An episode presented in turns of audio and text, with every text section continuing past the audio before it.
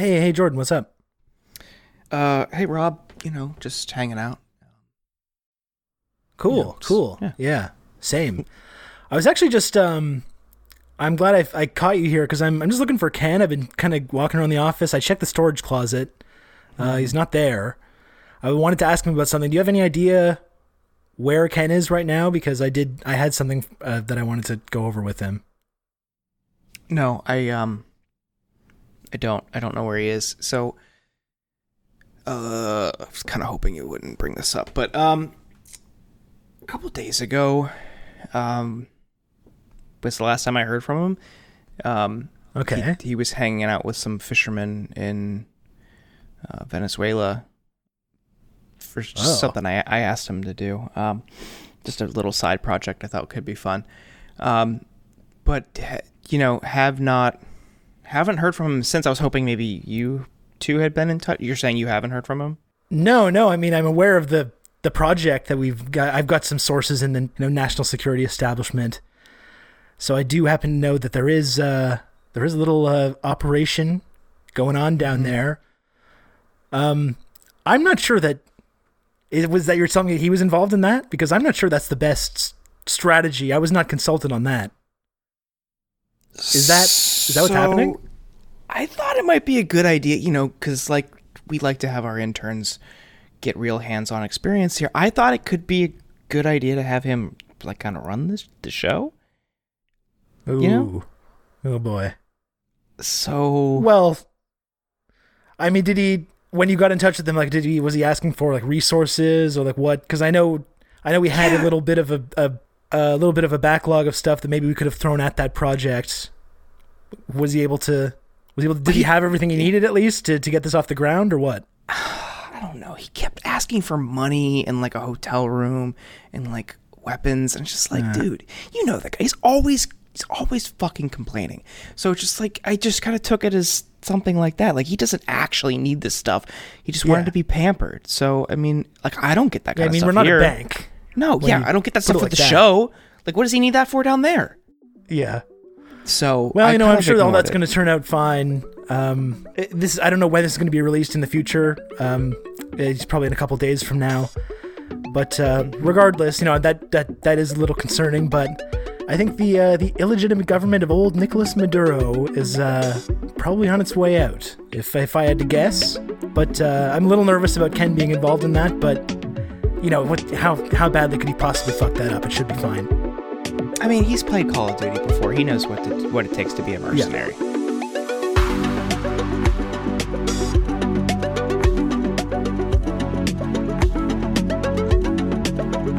Okay, well, hello and welcome everyone to The Insurgents. It's episode twenty-one. Uh, this is Rob Rousseau here. Hey, Rob. This is Jordan here. Hello, Jordan. Hey. How is it going? You had a you had a pretty big weekend, pretty busy weekend. What was what's going on with that? What yeah, I was doing this weekend. I was doing a lot of important things. Um, yeah. Playing Fortnite. Uh, just played a lot of Fortnite. Yeah, we did a charity stream for Healthcare for the Homeless in Baltimore, and and you joined. As well, you yes. were on. You were I on tried. the games. I tried to join. I had a little trouble uh, figuring all the the ins and outs of how to how to do that. I'm not exactly a, a Fortnite master, but no. I did join. It was it was quite it was quite enjoyable. It was fun to to play. We did pick up a squad win, which I was happy about. Mm-hmm. Yep. And I was really laughing. We were just repeatedly doing monster like monster ad reads, pro bono yes. monster ad reads. Yes. I thought I was having fun with that. Yeah. Yeah. We had. Well, actually, don't. In retrospect, I would like to not revisit the other reoccurring joke that we had. But yeah, I think it's, that it's, this weekend, my mind just increasingly uh, got smoother and smoother. Um, I just like, found like the dumbest things absolutely hilarious because I was just staring at this game for thirty hours. Um, but yeah, we we kept doing monster ad reads, which I found uh, really enjoyable. But we got the wins. I we do raised... genuinely enjoy it. I gotta say, I like the the, the, the refreshing taste. Of those ultra non zero calories in those. It's remarkable. That's right. That's right. That's right. Uh, it's hard Nectar to believe. Of the gods. It really is. Uh, zero calories and zero sugar. And you don't compromise taste. You don't compromise on taste. And that's what's really important. Yeah, exactly. Exactly. But that was oh, fun. Uh, we raised seven thousand, over seven thousand for Healthcare for the Homeless Whoa. in Baltimore, which is doing amazing work. Yeah, the goal was five. So Really, really happy Amazing. With everyone. And thank you all for tuning in and donating and having fun with us along the way. It was great. It was a great experience. And I think more to it come on that front. I got to know the Twitch fundraising team. So oh, cool. many, many more fundraisers uh, to come. I think it's a really cool platform to do uh, fundraisers on. Cool. Well, yeah, that was fun. And I think, yeah, we should do, do some more of those. It was great. I mean, I, it was great for me to do to do like two hours of stuff, and so you were doing like twenty-four straight hours or whatever, but, you know. Yeah, it was fun. So, uh, I mean, not a whole lot I wanted to get into before our interview later with uh, Kath Krueger and Jack Crosbie. Uh, they are, of course, formerly of Splinter, and now they're they're working on their own new kind of independent project, Discourse Blog, over at Substack, uh, where we are also located. So we had a great conversation with Kath and Jack. Uh, I think you're going to enjoy that. Um, and we're also going to include a link uh, in the episode description to to subscribe to Discourse Blog. I recommend everyone does that because they're already doing really great stuff, and I think that's only going to go uh, in. That's that's only going to get better and better. So definitely subscribe to that. Mm-hmm. Um, so there. Before we get to that, and there's not a whole lot I wanted to get into. Just one of the things I wanted to mention was because we were, you know, we joke around in these cold opens about the sort of dipshit liberals and the things that they say and believe, and we kind of just repeat verbatim often what is what is said, and it it just sounds ridiculous. But we were talking about, you know, we were we were joking around about Joe Biden's fantasy cabinet. We talked a little bit about, oh, you get the Bushes in there, uh, you know, Jeb. W, and you know, we're, you know, the, the the ongoing rehabilitation of the Bushes has been like a part of uh, uh liberals have been pushing this like since the Trump era, because he's the he you know he's the the the good uh, Republican president who wasn't mean and and did mean tweets like Donald Trump mm-hmm. does. Yeah. Um. So, but it was just funny because after doing that this weekend, some Bush's good discourse flared up yet again.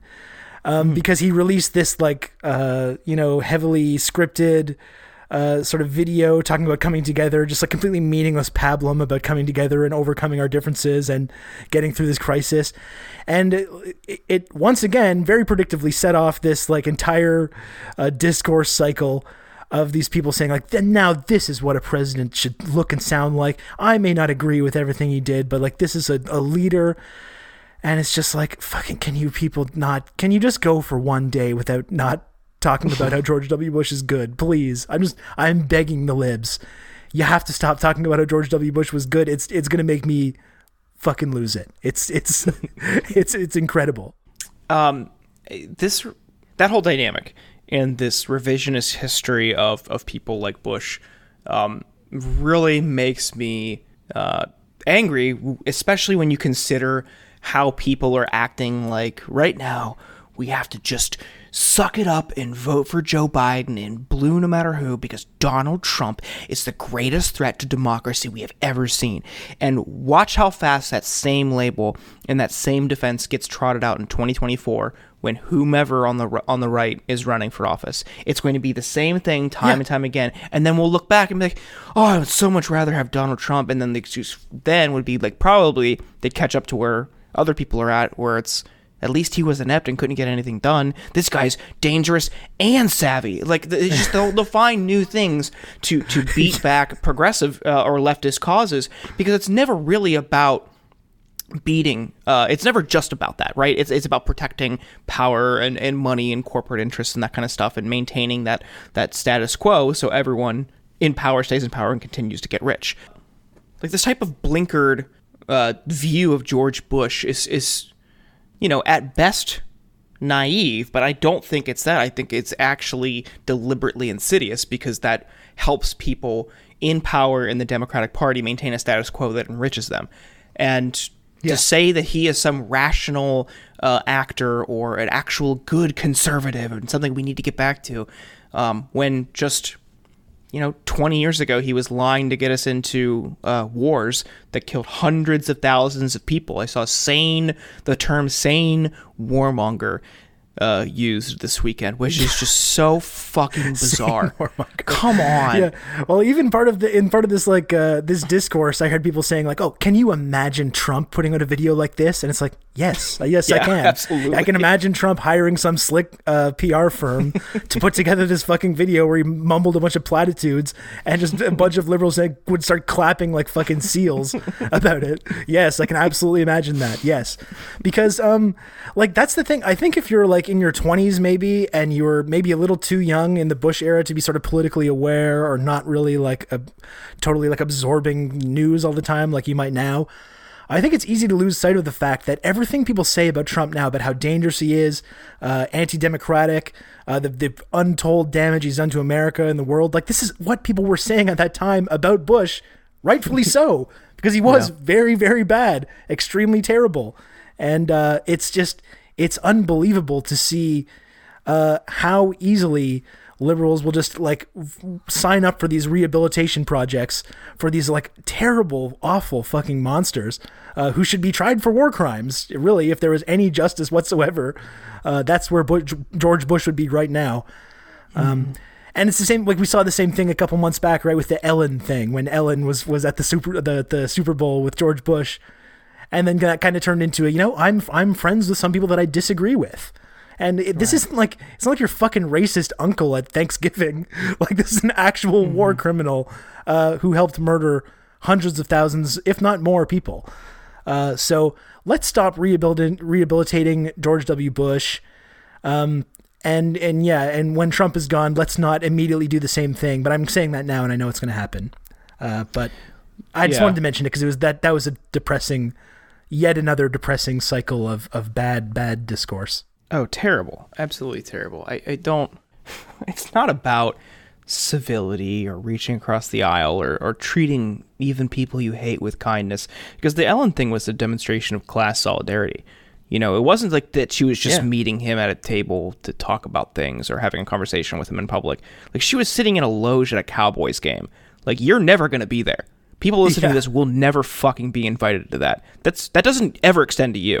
It's it's wealthy. It's wealthy people. It's billionaires or millionaires or the politically connected or or the the advantaged uh, ex- elitist class. That's that's what that was. That was not a, her defense was was absolutely bogus and hollow. And you could see that in her team's um, around the clock attempts to delete the video. Yes. Um, yes. Uh, that Raul, I think it was Raul in New York. I can't remember his name. Oh my God, Raphael, um, one of the organizers with like J F R E J and and some leftist uh, Jewish and Palestine solidarity groups in New York made where he put like torture images and and and Iraq and Afghanistan war footage behind her as she was as she was giving her apology or her explanation. They worked around the clock to delete that video because it actually was not about kindness and it wasn't about treating people with love and respect and dignity or whatever. It was about class solid, uh, class solidarity. Yep. And this is, I mean, this goes back to the be- very beginning of the Obama administration, right? Uh, let's, we're going to look forward and not backward, right? Yeah. None of the people that were involved in this very criminal behavior that resulted in, again, untold numbers of deaths. Um, none of these people were had any consequences for it. And, and, Barack and Michelle Obama have played a big role in that ongoing rehabilitation project uh, for George W. Bush. And you can see why I think American presidents would want to ensure that that happens, because it, pretty much every single American president has committed some kind of atrocity or another. And uh, you can see why it's a it's a useful kind of tactic to ensure that none of this stuff is ever, no one is ever held accountable for any of this shit. But uh, uh, George W. Bush, in fact, bad. So I think that's something that, you know, yeah. it would be nice if the people remembered that, but I'm not going to not going to count on it. Yeah, I mean the Trump the tr- the quote Trump is the greatest threat thing is just recency bias. I mean, I think he's ultimately yeah. hindered by his his ineptitude.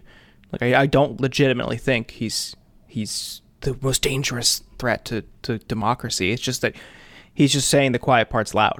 Yeah. Like, and it makes it easy to make that argument because it's easy to fundraise off of. Um, yeah. And it. Just in terms of pure body count right now, still George W. Bush miles Dude. ahead. Oh, yeah. Uh, you know, I'm not saying that tr- that doesn't mean that Trump is good or better. Uh, he is a threat to democracy and he is very bad. But uh, the, the idea that, that Bush was better because he, he gave nice speeches sometimes, or he just wasn't a pure belligerent dickhead all the time. Um, you know, I, I don't think that uh, I don't think that's really a great way to uh, um, great moral framing uh, for how we want to judge some of these people. Yeah, and okay, so this is just the final thing I wanted to mention about George W. Bush, too, because I think uh, this was a tweet I saw from uh, at Matt the Gwait, Compromatthew. Oh, yeah, yeah, uh, of Liquid, Liquid Flannel. Of Liquid Flannel, yeah, very good, very good podcast.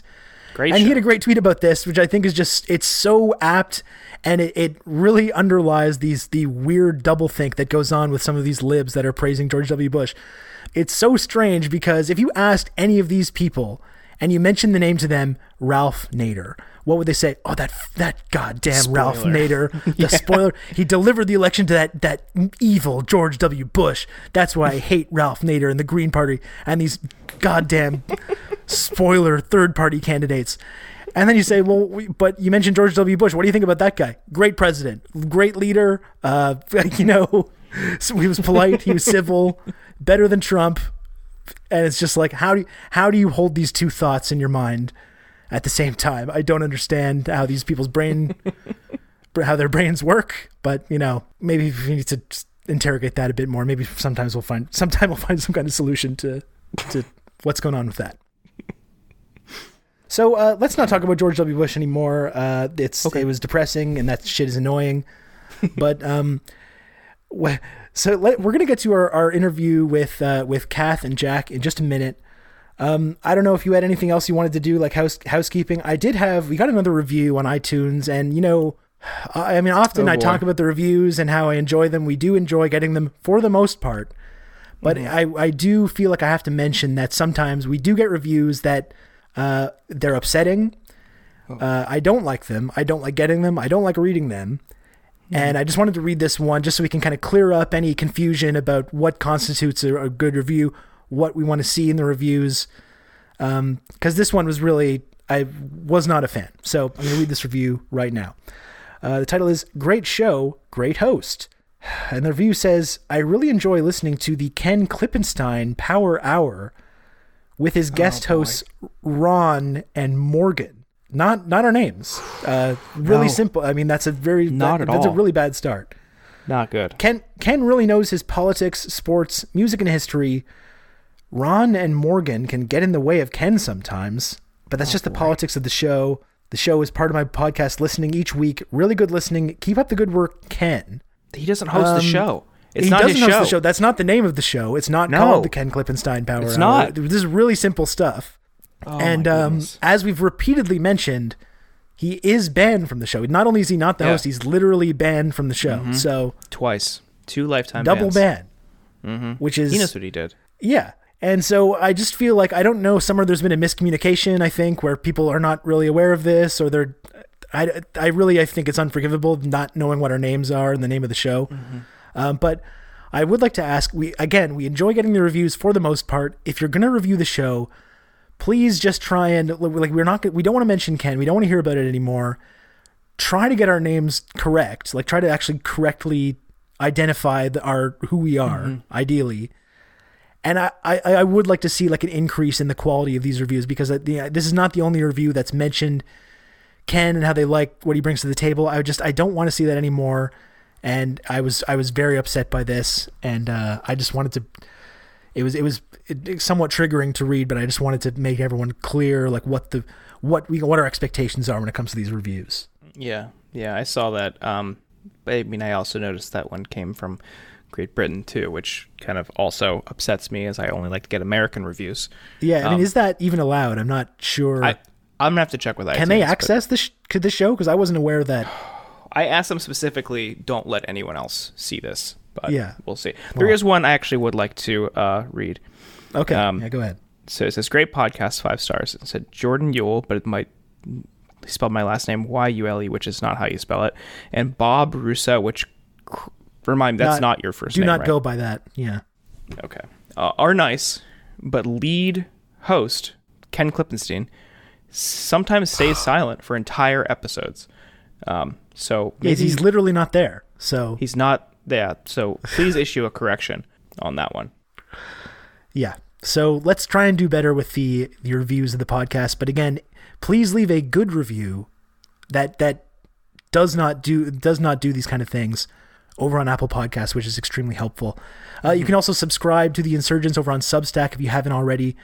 Uh, if you're able to, you can make a monthly contribution of five dollars per month or fifty-five dollars annually to get access to cool bonus content and get into our very, very elite and cool Discord server where there is a no Ken zone where he's not able to. There's Ken will never be in the in that Discord channel. So if That's you ever correct. want to sort of go somewhere online where you're just completely free from that kind of toxicity, you can do it there in the Discord. Uh, you get access to that by subscribing on Substack at the five dollars or fifty-five dollars annual level. Mm-hmm. Do you have anything else? No, I think that's all for me. Great. So we're going to get to an interview with uh, Kath Krueger and Jack Crosbie in just a minute. And in fact, they will be joining the show right after this.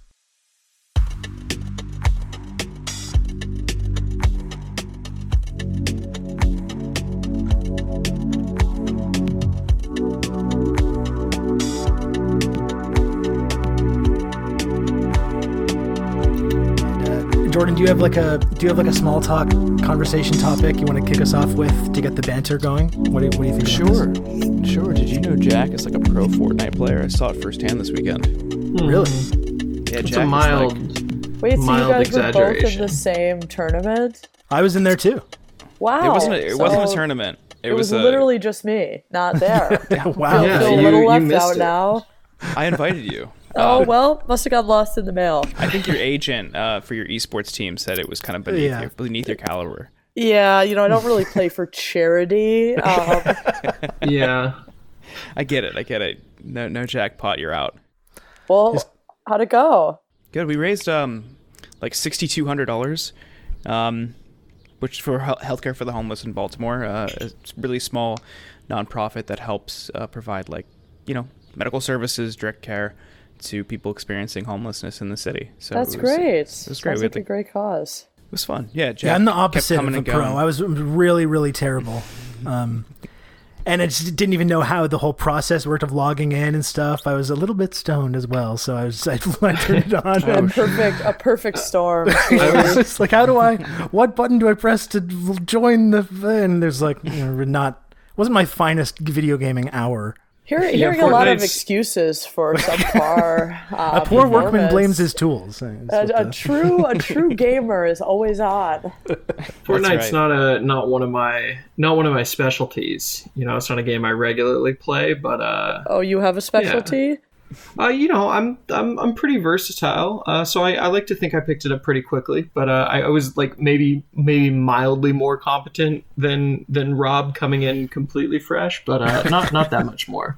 Well, Jordan, so Jordan's a Jordan's a seasoned a seasoned Fortnite pro though. He's a. I have yeah, I have so little context. Like, have you Jordan? Have you ever played like Felix or someone? I have not, but I, I hear him and, and the the F Y M guys are really good. Seems like he, he takes that shit pretty seriously.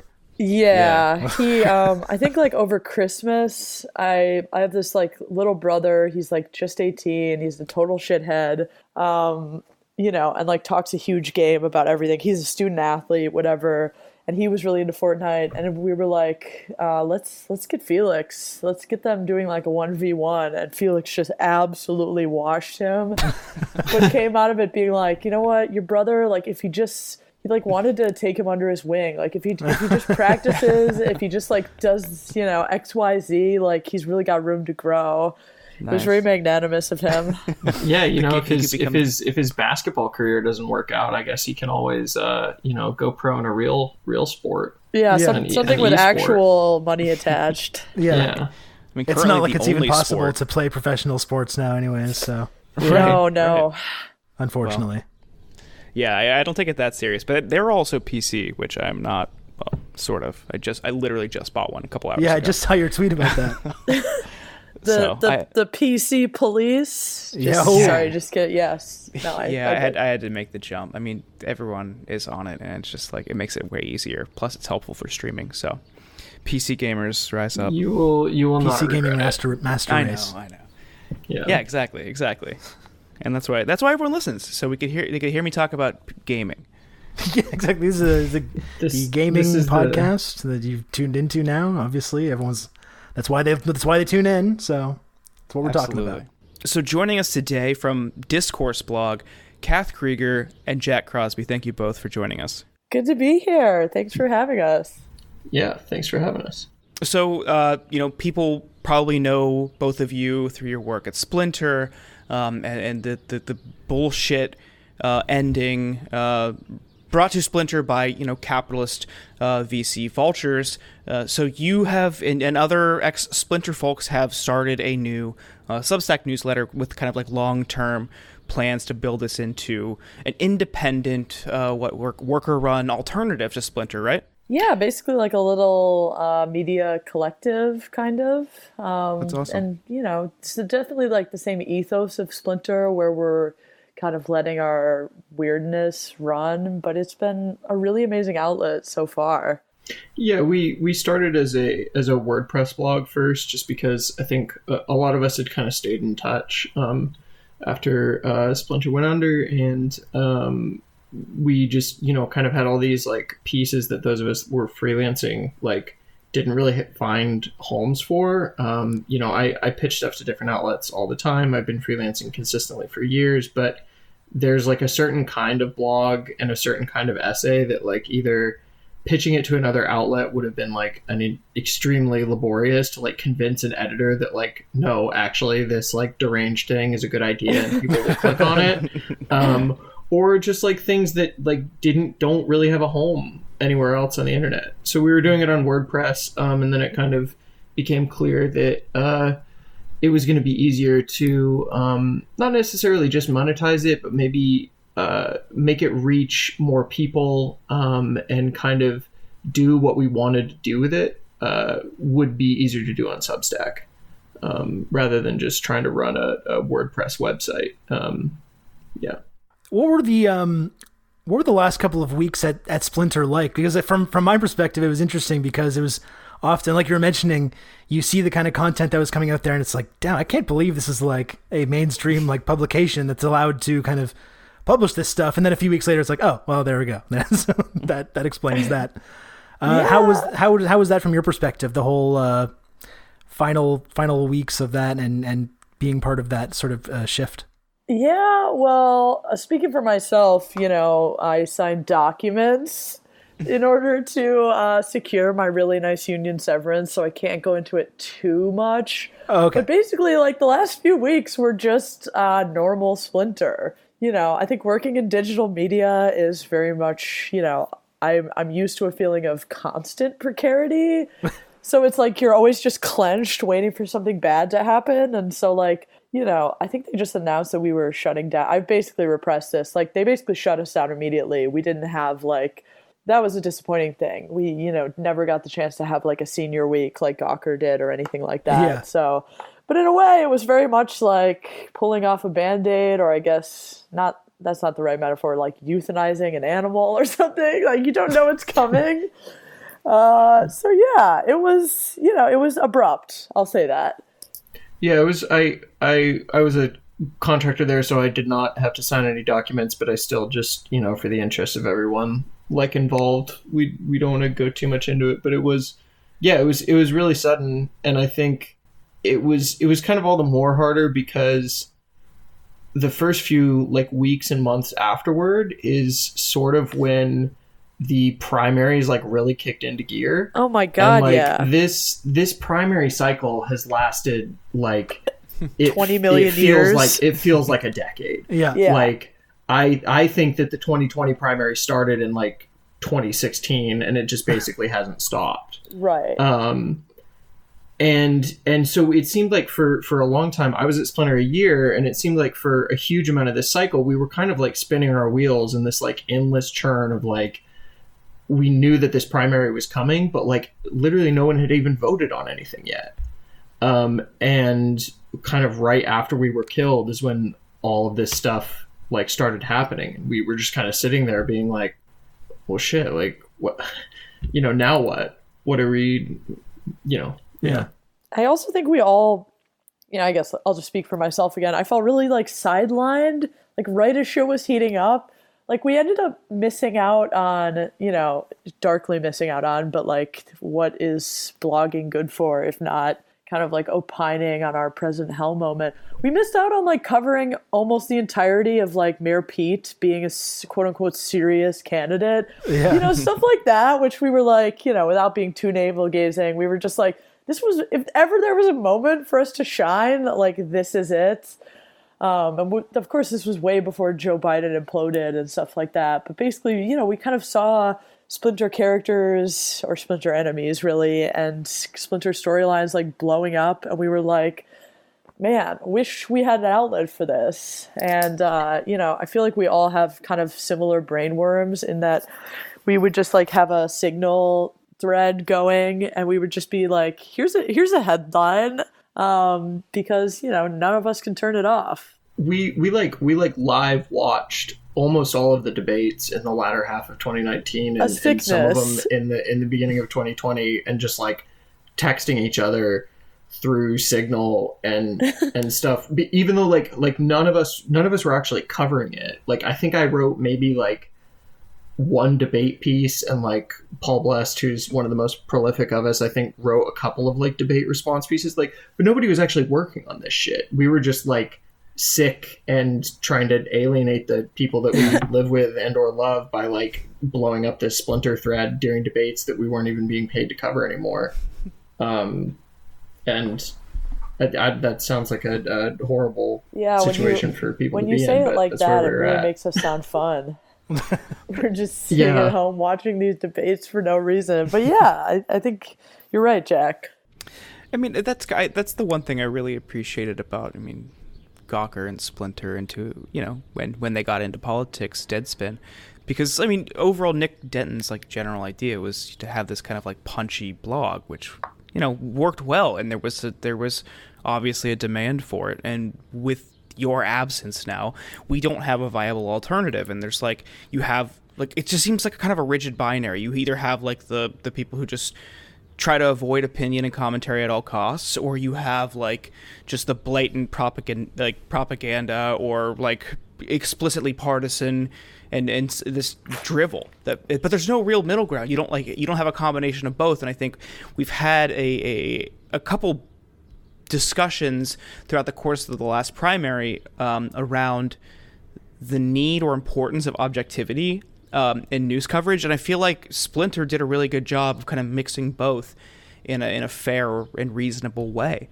Um, so uh, I'm curious what you what you think about your your your position in that dynamic uh, and what this new uh, effort, the uh, Discourse Blog, would, would bring to that equation. Yeah, I mean, I think I would actually say that I see it as like the basically most of the media is like kind of center, but when we say center, we really mean like center right. Mm-hmm. So like, you know, I don't believe that anything is objective. So like Splinter was my first job where I really, I worked at T P M, which was, is obviously like a liberal site, but you know, certainly like very straight news writing. So Splinter was the first place where I really felt like I could like call bad people, bad people and say like, yeah, this sucks, and capitalism is the root of all evil, and things like that. um, and again, without being too self-indulgent, like people who read the site after it shuttered, like I got a bunch of D Ms being like, well, where do we go now? And I was like, I don't know. If I if I knew, I would try and work there, you know? Like, it just felt like a bunch of dominoes, you know, like Think Progress and who else? Like, a, you know, like what was left of the kind of quote unquote left media um, has had been dying for a long time. And like there are, are fewer kind of corners of not only just like being weird, but also being unapologetically left that I think there certainly have been in recent memory. Well, I mean, even when you get into like what the what the basic function of journalism is supposed to be, which is like speaking truth to power, uh, making making powerful people uncomfortable. You know, and this is just, this is something that Splinter and Gawker and, and Deadspin and these sites did on the, regularly. And it's something that people that work in corporate media are just so allergic to because they're so uh, obsessed with like seeming objective. Right. And to have any kind of slant is some kind of like, you know, terrible uh, sin. And, um, I mean, you can see from this primary the way that they've completely botched, I think, covering a lot of this stuff, and has, has led to a very shitty situation right now uh, in the United States. And I guess that's why it's uh, it's frustrating to see what happened with, with all these sites. And you can also see why people like Peter Thiel, for instance, felt threatened by by uh, what what you folks were doing, uh, because exactly because you were saying you were willing to say things that just weren't being said on, you know, M S N B C or C N N or whatever. I, I think one of the one of the problems with like what you're talking about, um, that sort of like aspirational um, objectivity, is that like the general public and your your average like reader of a website or a newspaper or something like that doesn't fully understand. People don't understand the difference between opinion journalism and objective journalism. And when they're reading something, they're people are going to ascribe bias to everything that they read. Like, people think that the New York Times trends to be left. If you're super far on the right, you think that the New York Times is like socialist propaganda or something like that, which it's clearly not, but people are going to ascribe those biases to anything that's being read. So I think, especially now, it seems like kind of a fool's errand to like try to convince them that they're wrong, and rather like the thing that was refreshing about Splinter and the thing that was refreshing about sort of that entire Gawker ethos of journalism was was not that they they weren't they just weren't fighting that battle. That's a losing battle. They were saying, instead of trying to convince you that we're objective, we're going to convince you that we're honest. And we're going to tell you, like, if we have a bias towards something, like everyone who wrote at Splinter was like, our biases are like, we believe that everyone should be able to go to the doctor. Like, that's Medicare right. for all is, is a no brainer. And we don't like we don't even have to like have that battle. Um, Did you ever consider people. that you've got to hear both to... sides, though? Because that's mm-hmm. yeah, about like, should people be allowed to die because they yeah. don't have enough money for healthcare? Damn, you know, you raise a really interesting question. Maybe we should grapple with that more, you know? And thank God, under our, our excellent president, we're going to get to see that borne out, you know, just people dying for no reason in yep. droves. It's dark Great out stuff. there. I think I think that was what was cool, is that like when you when you could kind of like give up on having to fight the stupid fights, you could talk more about the ones that were interesting. Um, I like I, I wrote a huge amount on uh, on gun control um, and gun violence at Splinter, which like to me is something I have pretty like reasonably set opinions on. Um, and because I think that like the scientific consensus, like global warming, is that like in general, more guns equal more deaths. But there are like real philosophical questions on um, on the left that can be argued from a left perspective as well as a right one on like what rights people have to being able to resist force and violence being inflicted upon them from other people and by the government and the systems and structures that they're in, you know? And there's, I think it's much more of a fringe view, but there is like a, there's a pro-gun leftist movement as well. And I think like from a site like Splinter, where you can clearly recognize your own biases and these things, that frees you up to have those conversations, because I can say in my reporting, this is what I think on this, but I'm engaging with people who might not agree with me or who like we're you can you can have those, I think, more interesting like political and ethical considerations without having to like argue with someone that like, you know, actually we should be charging people for insulin because.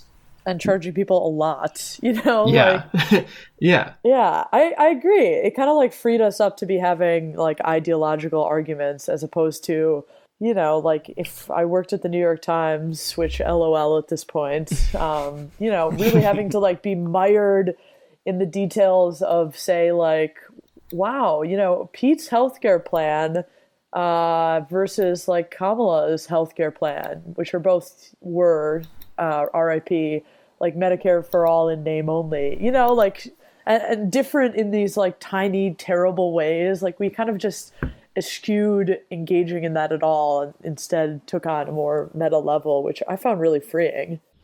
I mean, so are there examples of, I mean, you have, I, I don't know, I'm, I'm trying to, I'm, I'm thinking about what you've published, and are, are, do you think there's anything that you even can publish here that you wouldn't have been able to at Splinter. Like, I feel like you probably could have published the same moral failings uh, piece about Tara Reid, which you have been able to say, like, Jack, your piece today, uh, demanding that they give you Ben, that the New York Times gives you uh, Ben Smith's job. Uh, I mean, do you think that would have been published in Splinter? And are there examples of content that you published here that you might have even not, you might not even even been able to publish there? I don't. Huh. I yeah, don't, what do you think? I don't think there's. The the thing about is is right up until they killed us, there there there wasn't a huge amount of we didn't we didn't and I guess I'll I'll, I'll speak on this too.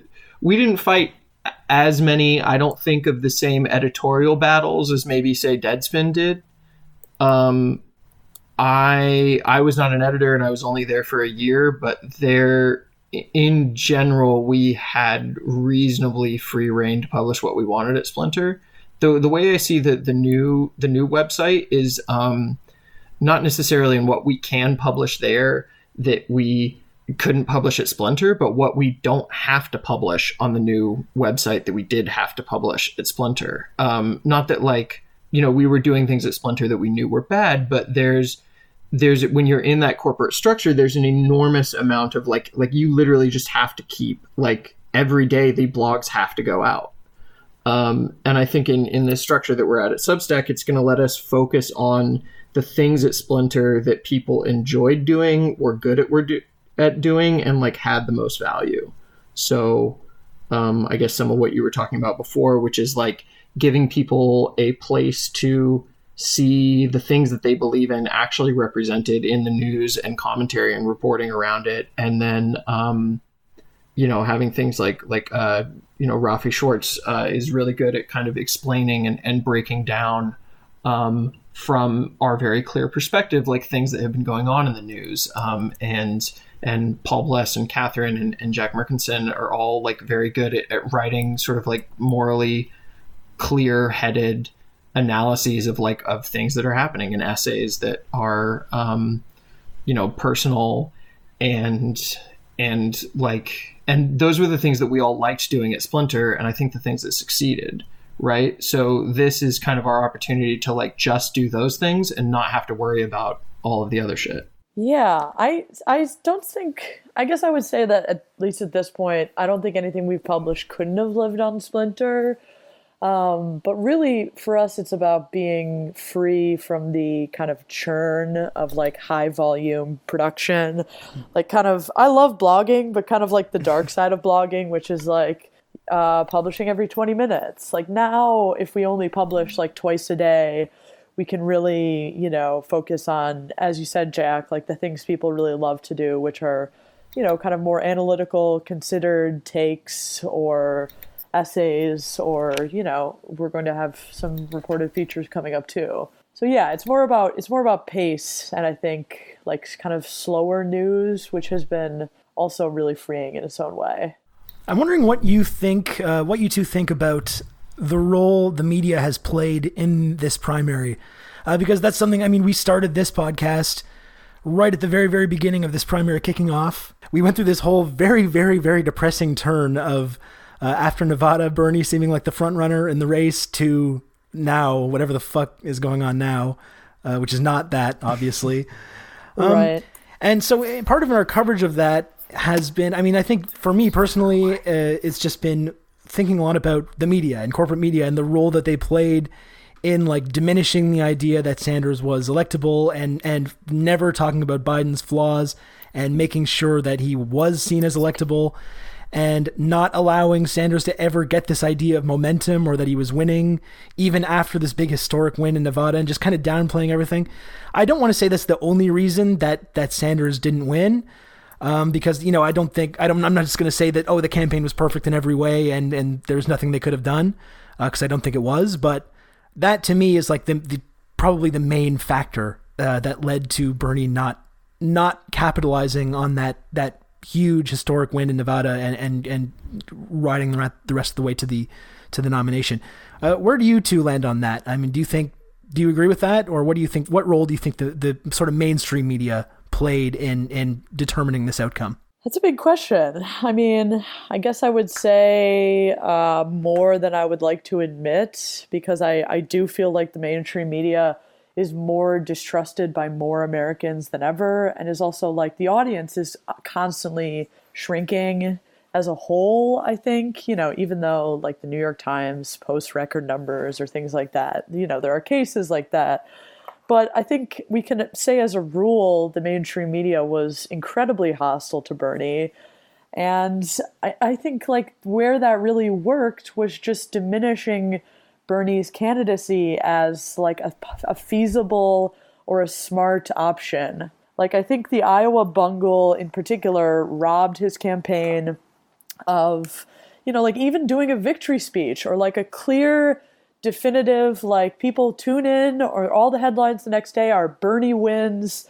Like he was robbed of that. So I think, yeah. you know, I remember too, they did that on C N N. They did like a town hall with Buttigieg, with Buttigieg and did like a big thing of like right when he came on, oh, you won. And it was yes. this very like manufactured feel good moment. Maddening, and maddening, sucked. You know, and they like yeah. acted like that was unsettled. And like, you know, Pete, unfortunately, like his campaign somewhat savvily Savish Savily, yeah. Yeah. Um, yeah. Like, you know, act went out and acted like they won. They carried themselves forward like victors, and the media bought into that uh, narrative. But, you know, I had said kind of like early in the primary, like if Bernie can just come out strong and win, like in the first few, like definitively win, basically so much more of the country will kind of like wake up to the idea that like, wow, it's, you know, we're not just like dreamscaping by backing Bernie. Like, you know, people like to back a winner. They don't like to have their hopes shattered.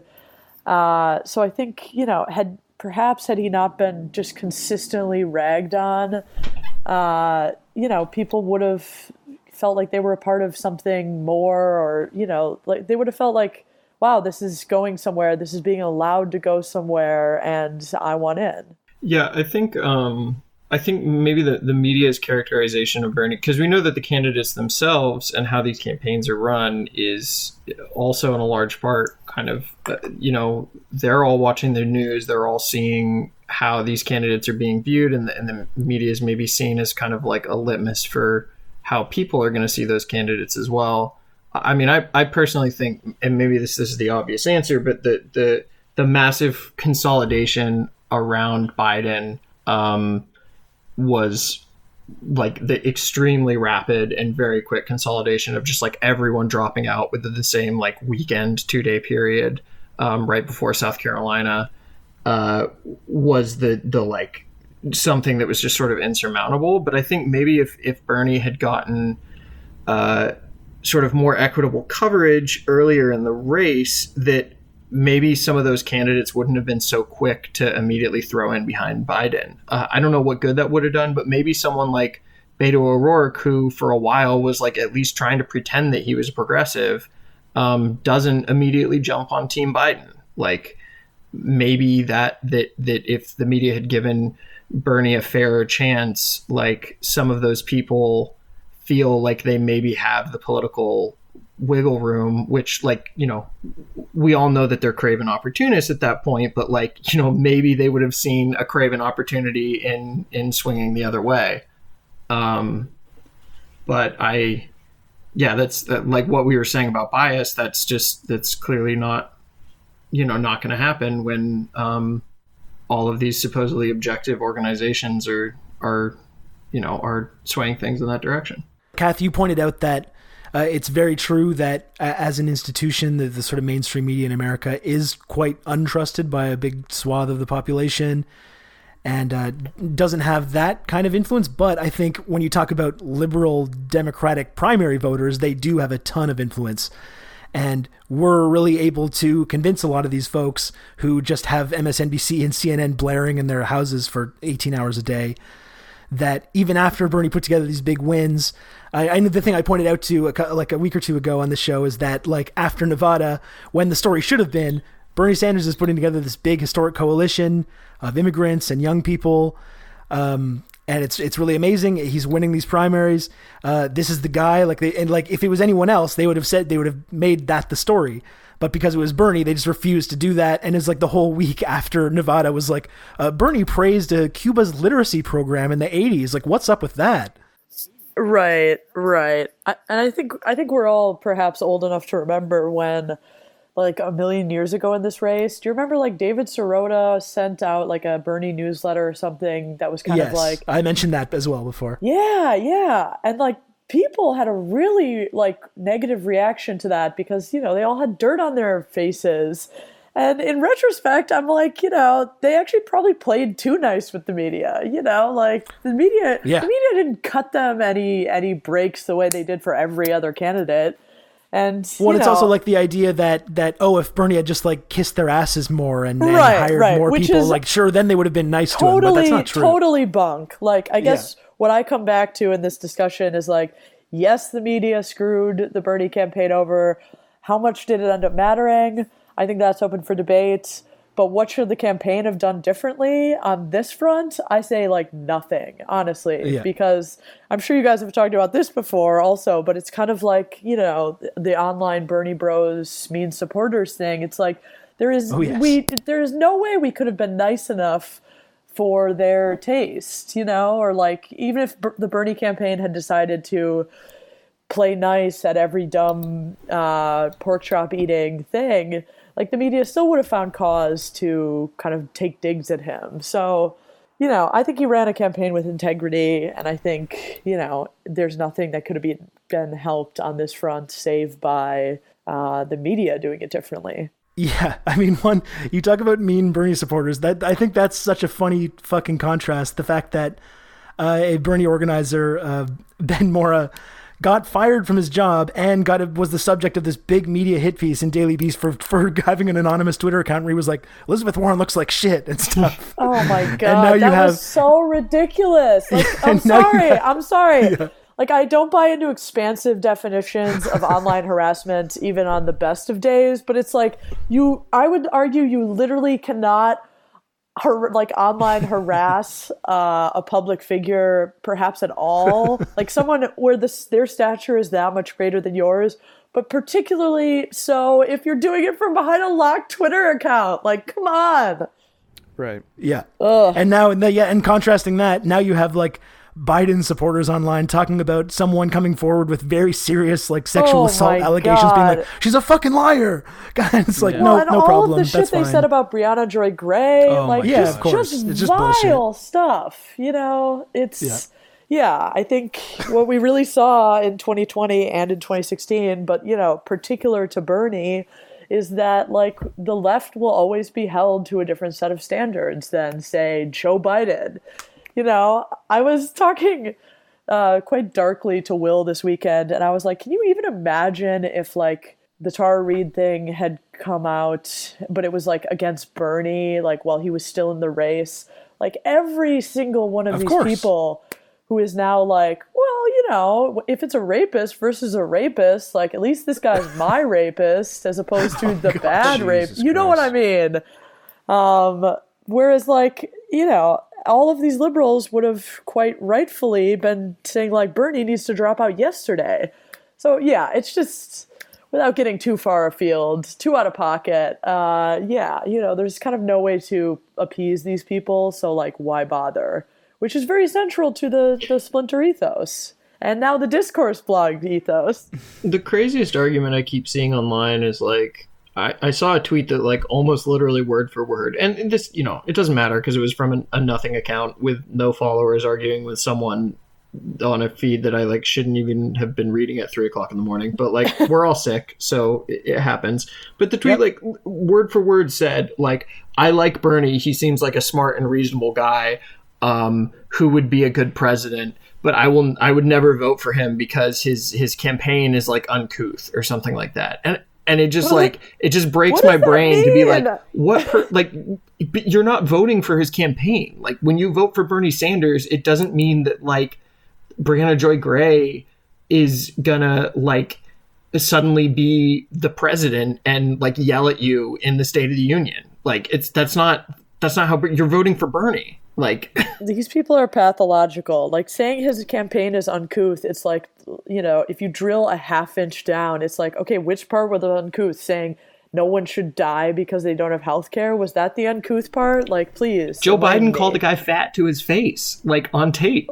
Like, that's to be uncouth. Fair, that was that was actually pretty funny. That was extremely um, funny. And like, that was like one of his very few like actual, you know, still concerning but like uh, funny moments. So I'll let that one go.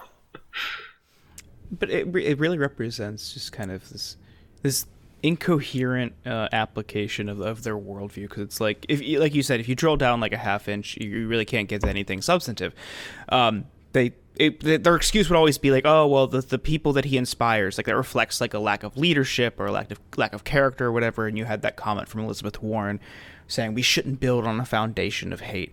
Um, but the thing is, when it comes to, to to go back to Biden's staff, it's like you have Anita Dunn, who represented Harvey Weinstein, who is now like running the same type of interference on behalf of Joe Biden, and no one fucking cares.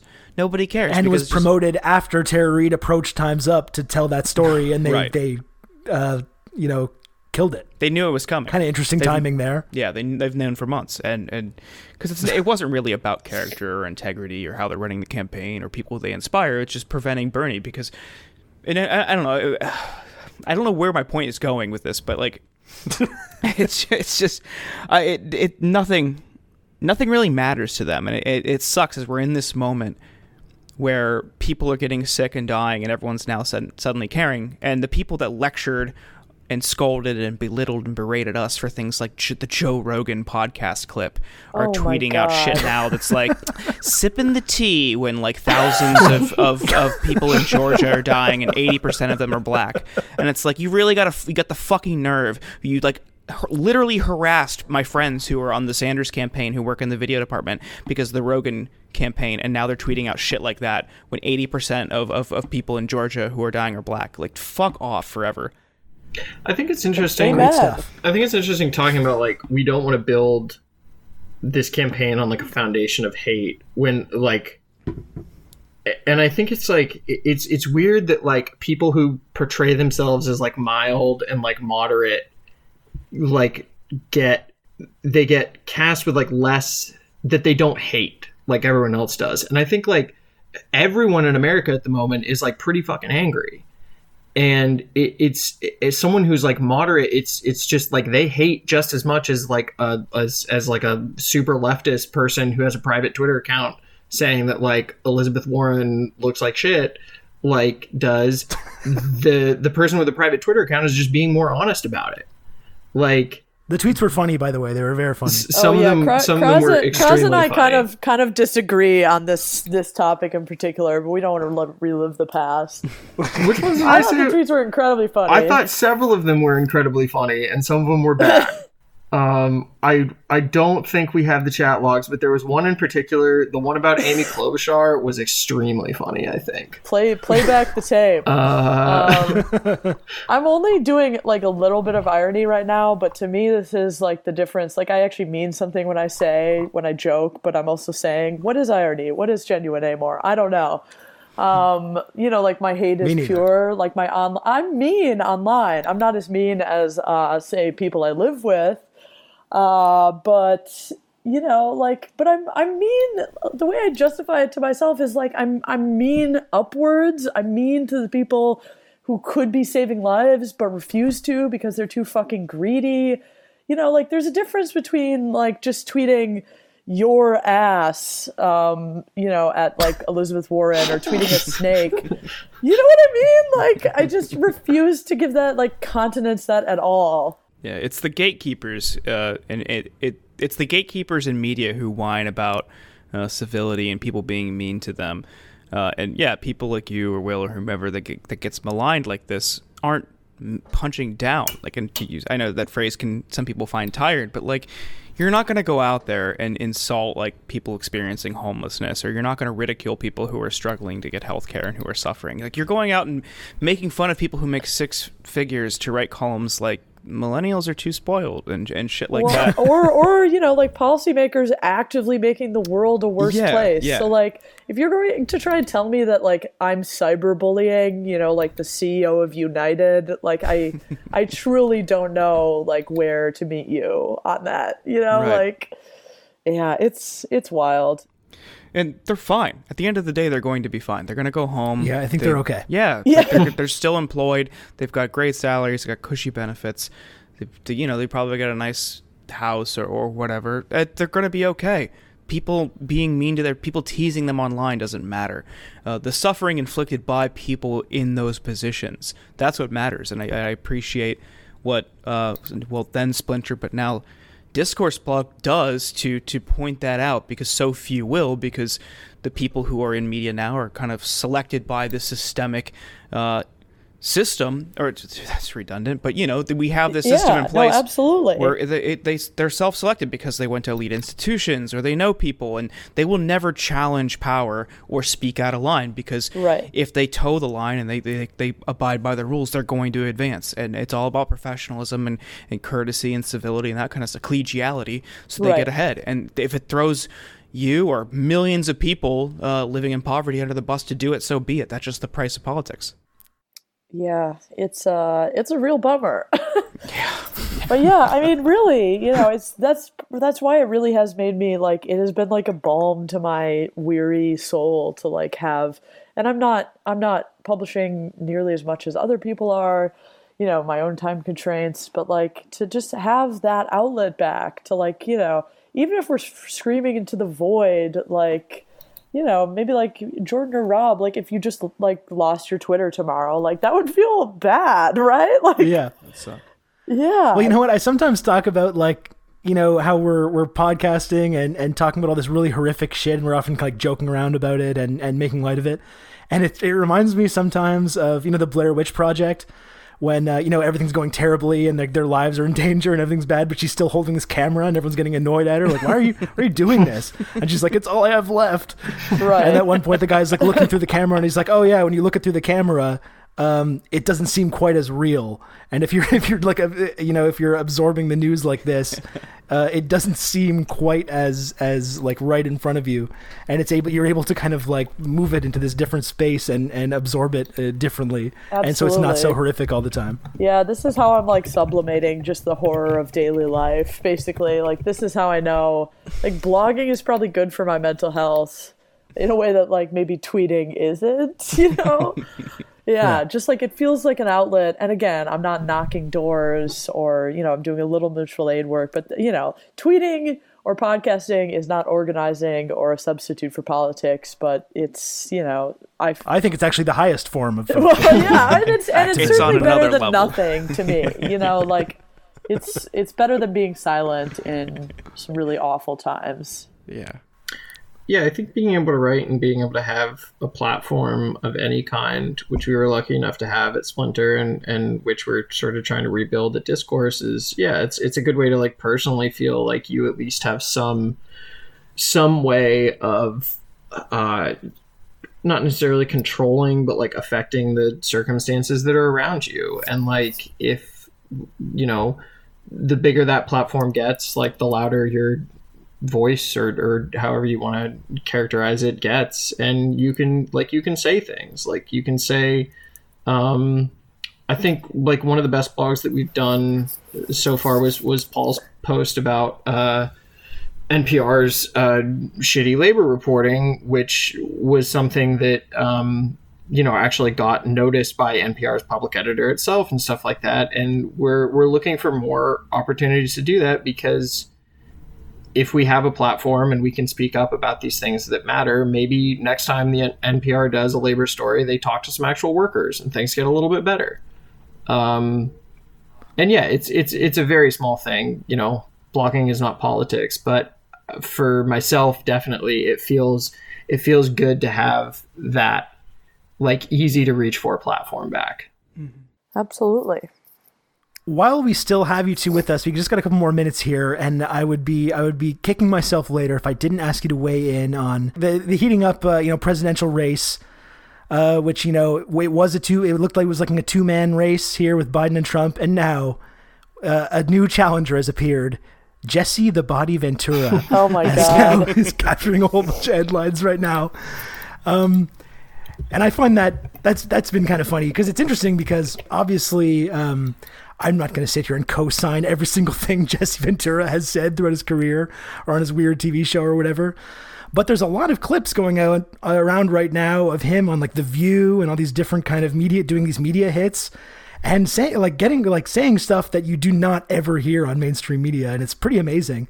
Um, what do you think about this, this kind of news story? Like, do you like, is he, is he even running, or is he just kind of like soaking up the headlines right now? Or what do, what do you make of Jesse the Body, or Jesse the Mind rather, Ventura? Wow. Jesse his, the his Mind running. Indeed. Um, I would rather have Jesse than fucking Joe Biden. That's for sure. I think, has Same. he filed to run as a, a, a green as of yet, or he hasn't? That's the noise he was making. I haven't been following it super closely. He's, he's been he's being coy about waters. it. I think. I'm not sure. I think he's like looking into it. Yeah, exactly. Dipping a toe into the like waters. A play at a brokered Green Party convention. I know that this is like not exactly the same, but I watched. Have you guys seen Pumping Iron, the documentary yes. about yeah. Arnold? That's a classic. Oh my god! Yeah. I watched it for the first time this weekend, and my like my expectations, while high, were totally. Like, it far exceeded them. Like, I, my jaw dropped. And I, like, saw it as a, very much like a Rosetta Stone for, like, figuring out why Arnold, you know, someone um, basically just famous for being, like, a big muscly man, uh, like, could become the governor of California. And, like, he, you know, he was a Republican, but, like, mostly did all right at it. And I was like, it really made me think again about like dominance politics. Like, he just has so much charisma and like is just able to like dom anyone, you know, like in a debate or something. And I feel like Jesse very much has that uh, that same energy. So, you know, maybe we need someone who can uh, dom Donald Trump. God, I hope some, no one. I hope well, no I'm one just, cuts I'm, just, that. I'm talking about that clip when he was being interrogated about Chris Kyle's widow, and he's like, "Do you think you should apologize?" He's, "She should apologize to me." And he's like, trying to imagine like anyone, anyone in a mainstream political figure not just like cowering in that moment and and doing yeah. some mumbling bullshit. And he's just like going right after it. It's just like, you know what they're going to hit him on. It's well, it's just like wrestling ingrained on him, where like he, they're like just just physically incapable of backing down when someone puts a microphone in his face. Like, what? So I, I think I think it's it's strange that like anchor people interviewing him haven't learned that yet, that like you you can't you're not going to be able to cow him in that in that context at all.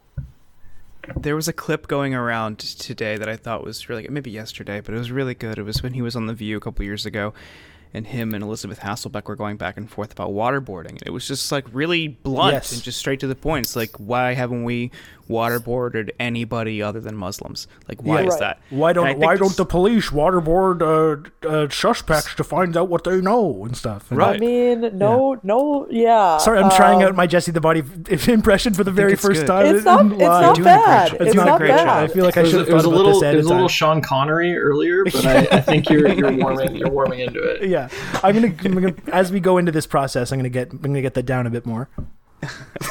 Well, I I hope that you uh you know that this continues, so you just get more and more time to practice. Because yeah. I'm loving it so far. He's the man, I, and uh, I hope we, I hope I hope he goes for it.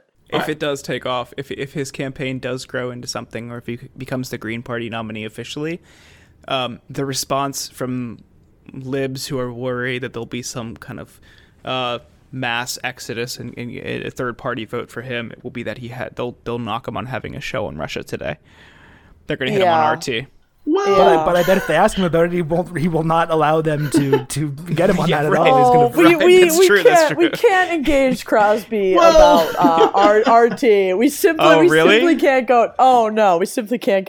Can't go that far. No, I mean, you who R- said well. R- R- R- no, R T no. has, been, has been widely propagating conspiracy theories from an explicitly pro-Russian point of view since its inception. That's what it's for. Like, that doesn't mean that Jesse Ventura is like bad. Like, Jesse Ventura owns like all the clips of him saying things that we all know very clearly to be true um, are great, and he says them in an, in an awesome, extremely charismatic way. Like. Damn, bro. It's, it's going to blow your mind when you watch M S N B C. Yeah. But that's also because what you're saying is also... propaganda they're pushing. Because what you're saying is also a huge indictment of, of like corporate media in the United States, because I like I don't disagree with what you're saying about that, but it's also true that R T sometimes will air like progressive voices or or different things that just oh, don't yeah. get appearances on, on C N N and mm. it, or M S N B C. And it would be nice if they didn't have to go to uh, Russia Today to do this kind of stuff. But right. like they'll book people that just won't get airtime on these networks. Yeah, yeah. Chris, yes, Chris yes, Hedges would it, never be on M S N B C. Because it's R T is, you know, inherently insidious to these and sinister to these libs, but well, I, I won't take the bait. Go, go, Jesse, go. Yeah. yeah.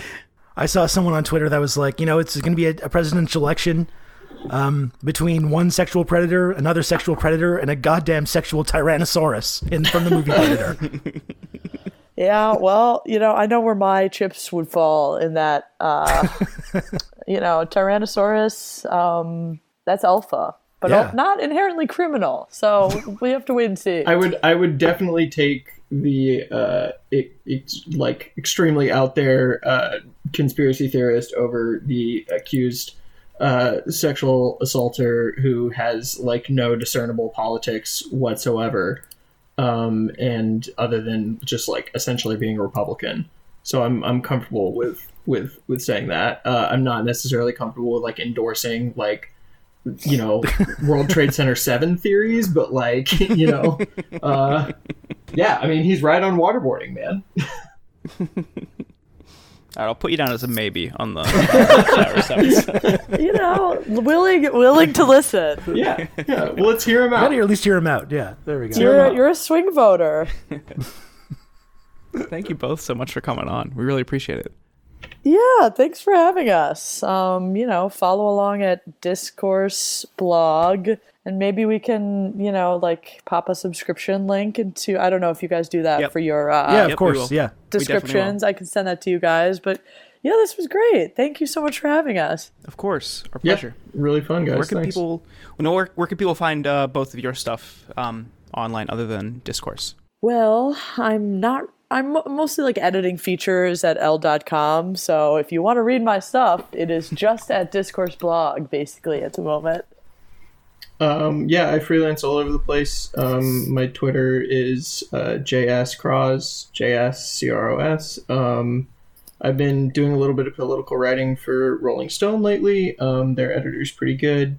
Um, and yeah, has been really supportive of the same kind of like uh, Splinter, ex-Splinter points of view, um, and doing good like critical reporting from that from that perspective. Um And yeah, otherwise it's it's it's all Discourse Blog at the moment. Yeah, yeah. I guess people could follow me on Twitter too. That's probably where I write the most, sadly. Same. But yeah, excited excited to keep digging in at the Discourse. Well, we're excited to to read it and see where that goes. And uh, Jack and Kath, thank you so much for joining us. We'll we'll catch you later. Thanks, Rob. Thank you so much. See you online. Thank you for listening to The Insurgents. Please remember to subscribe over at the insurgents dot substack dot com. Find the podcast on all your favorite podcast apps. And please remember to leave a review on Apple Podcasts. It's very helpful and we appreciate it a lot. But please, again, don't mention Ken Klippenstein in the review. He is banned from the show. It's a lifetime ban. So please do not mention him in the review. And we'll be back later this week with more of the content that you know and love. Goodbye.